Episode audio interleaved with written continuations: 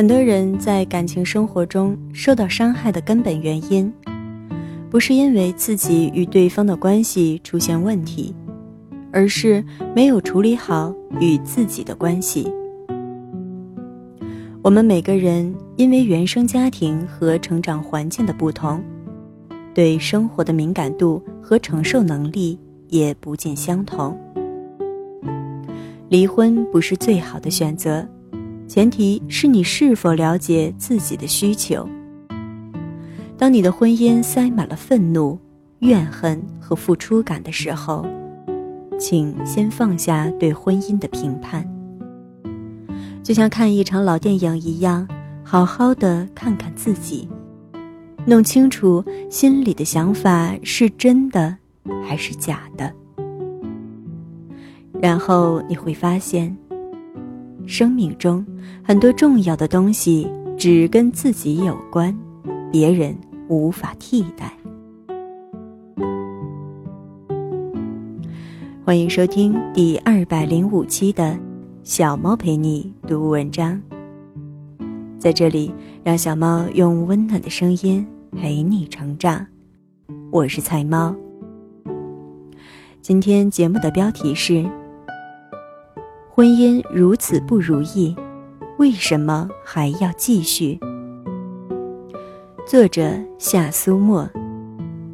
在此，非常感谢原作者为我们带来的精神财富。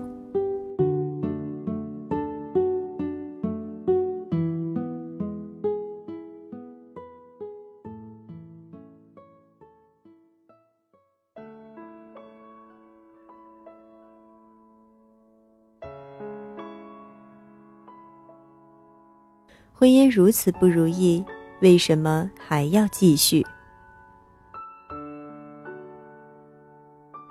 整理文档，翻出一张旧照片，赶紧发给闺蜜显摆：“看看年轻时候的我多好看。”结果老闺蜜并不买账，看着满脸的胶原蛋白，美则美，却远比不上现在的你好看。他就这样擅长戳破真相，又点到为止。明白的人自然会懂。仔细想想，那几年我作茧自缚，纠结在原生家庭的矛盾里，期待用婚姻改变一切，以为自己有了家，从此就可以光鲜体面。可结了婚，生活并没有变好。我逐渐意识到，结婚是比单身更加复杂的课程。不清楚自己是谁，却总想着自己应该是谁的两个人，完全构建不了平等而自由的关系。朋友的姐姐珊的婚姻状况很糟糕，二十岁的年纪退学结婚，结婚后她才发现老公性格偏激，做事极端。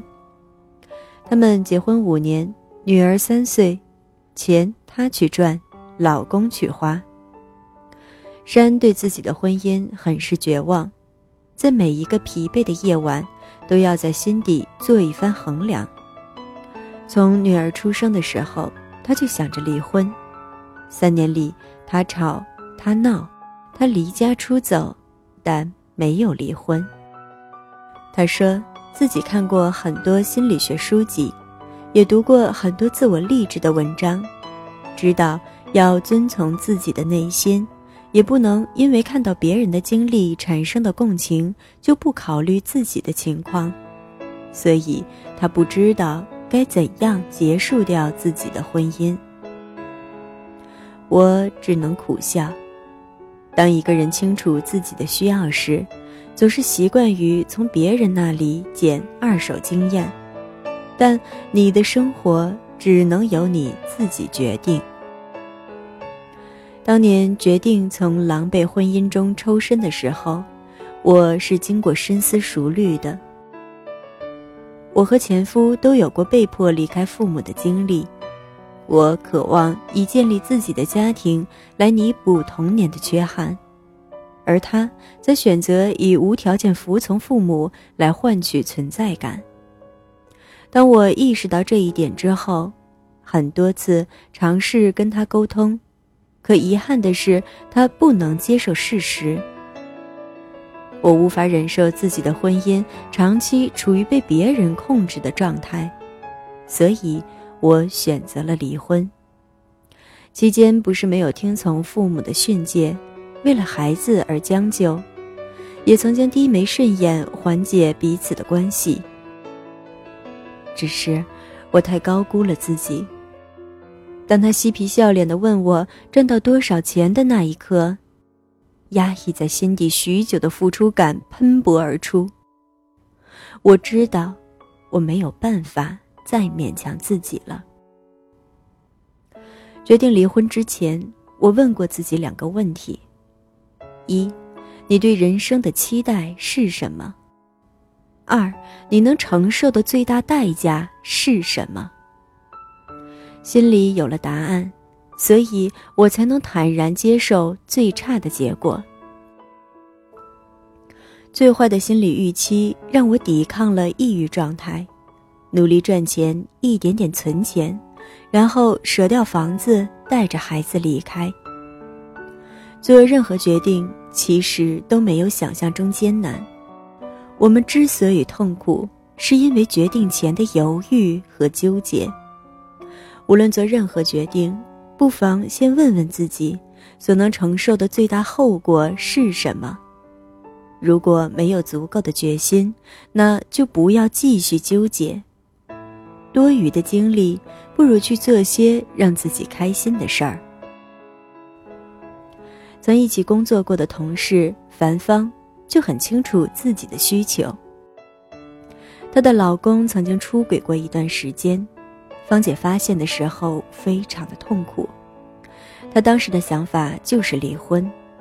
冷静下来之后，她发现自己是不想离婚的。发现了自己的真实需求，芳姐决定把这件事情翻篇。她不打算跟老公摊牌，当然也不会允许出轨的老公继续逍遥。芳姐灵机一动，算了算家里的存款。然后速度的订了一套新房。交完首付款，芳姐打电话通知老公办贷款手续。她老公听到很生气，质问她也不商量一下就买了房。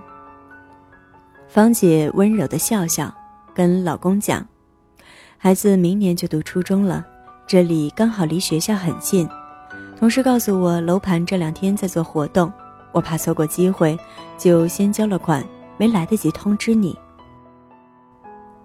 她老公一听，顿时没了脾气，一切都是为了孩子打算，也没什么可抱怨的，就跟芳姐一起办了贷款。买完新房，芳姐的老公压力徒增，一心想着怎么增加些额外收入，出去玩的次数自然越来越少。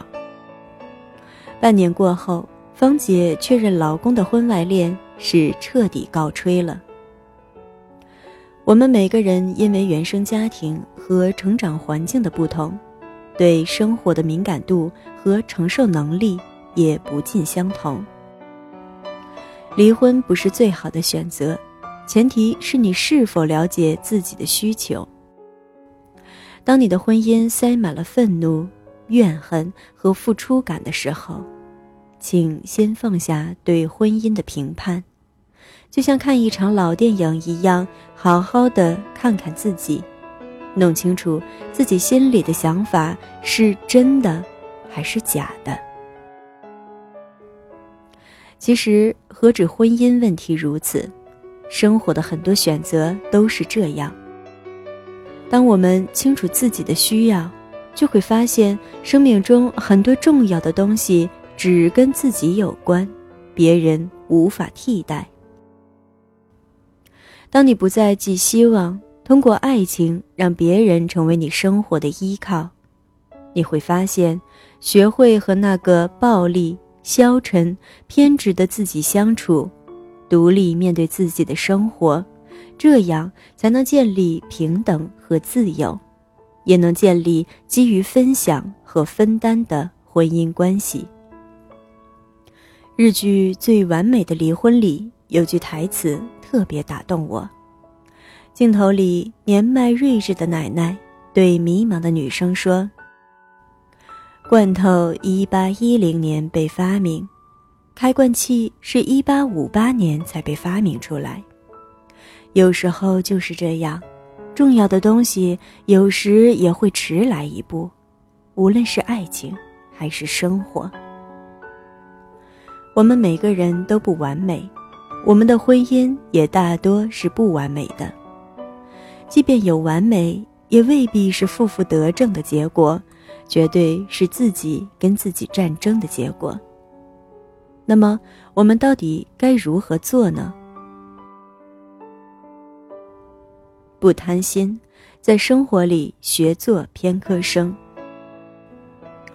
读书的时候，老师反复强调不要偏科，但在生活里，什么都想要，只会妨碍自己获得幸福。关于爱人，我们要了解自己想要什么，选择三个想要的特质，就像了解自己的身体特质并不适合吃所有的营养品一样，知道哪些相对更重要，也愿意为此去适应。和妥协。二，别妄图改变对方，没有人是半成品。当你总妄图把你的爱人变成你希望的样子，不是他有问题，而是你有问题。这种想法背后传递的内在信息，表明你不认可自己的选择，这都是对自己不满的镜像。如果你遇到的人不是你期望的样子，你的选择有两个：离开或者接受。当然，接受也就意味着妥协，但这妥协的本质是与对方无关的，而是我们能从内心看到和接受自己的不完美。要接受这种妥协，显然很不容易。但想想，我们也未必在对方心中也是完美的，那么接纳彼此真实的样子也就没有那么困难了。三，停止自怜和抱怨，处理好与自己的关系。很多人在感情中受到伤害的根本原因，不是因为自己与对方的关系出现问题。而是没有处理好与自己的关系。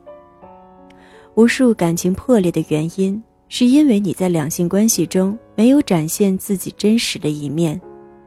你所感受的快乐和痛苦，永远依赖对方的反应。